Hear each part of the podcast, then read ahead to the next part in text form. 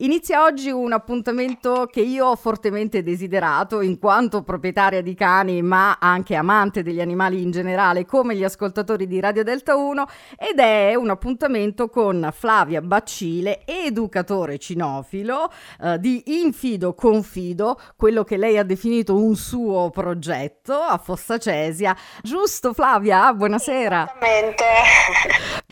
Senti, eh, i nostri ascoltatori sono amanti degli animali in generale, proprietari di cani in particolare, per cui io partirei subito da una domanda. Solo tu mi puoi aiutare, cara la mia Flavia. La domanda è questa. Sto per prendere un cane. Uh, quando posso pensare di avviare un processo educativo, non dico un addestramento, ma un processo educativo nei confronti di questo cucciolo o non cucciolo?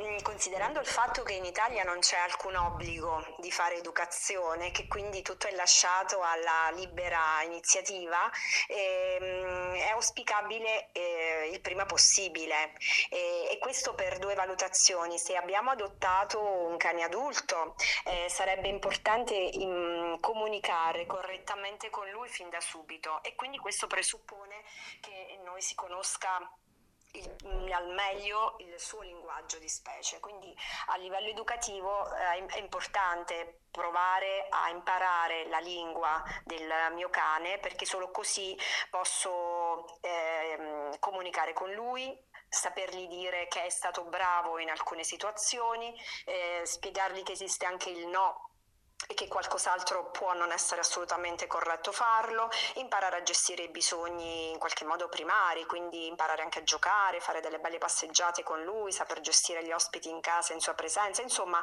eh, è importante che fin da subito no, inizi tutto nel migliore dei modi. Se stiamo parlando di un cucciolo sarebbe ancora più importante eh, avere chiaro che, che meravigliosa impresa sta per arrivare in casa nostra e quindi questo significa che sono tante le competenze da acquisire.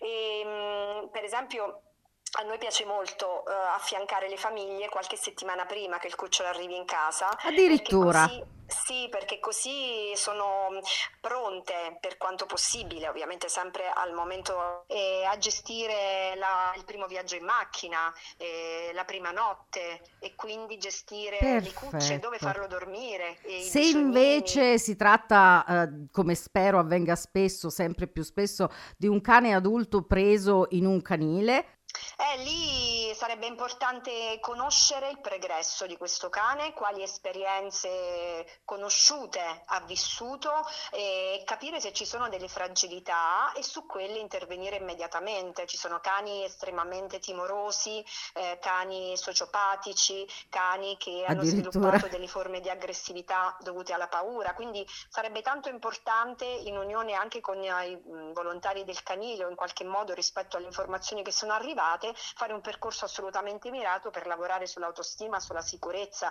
e su maggiori competenze che quel cane che probabilmente ha già vissuto delle esperienze complicate possa migliorare.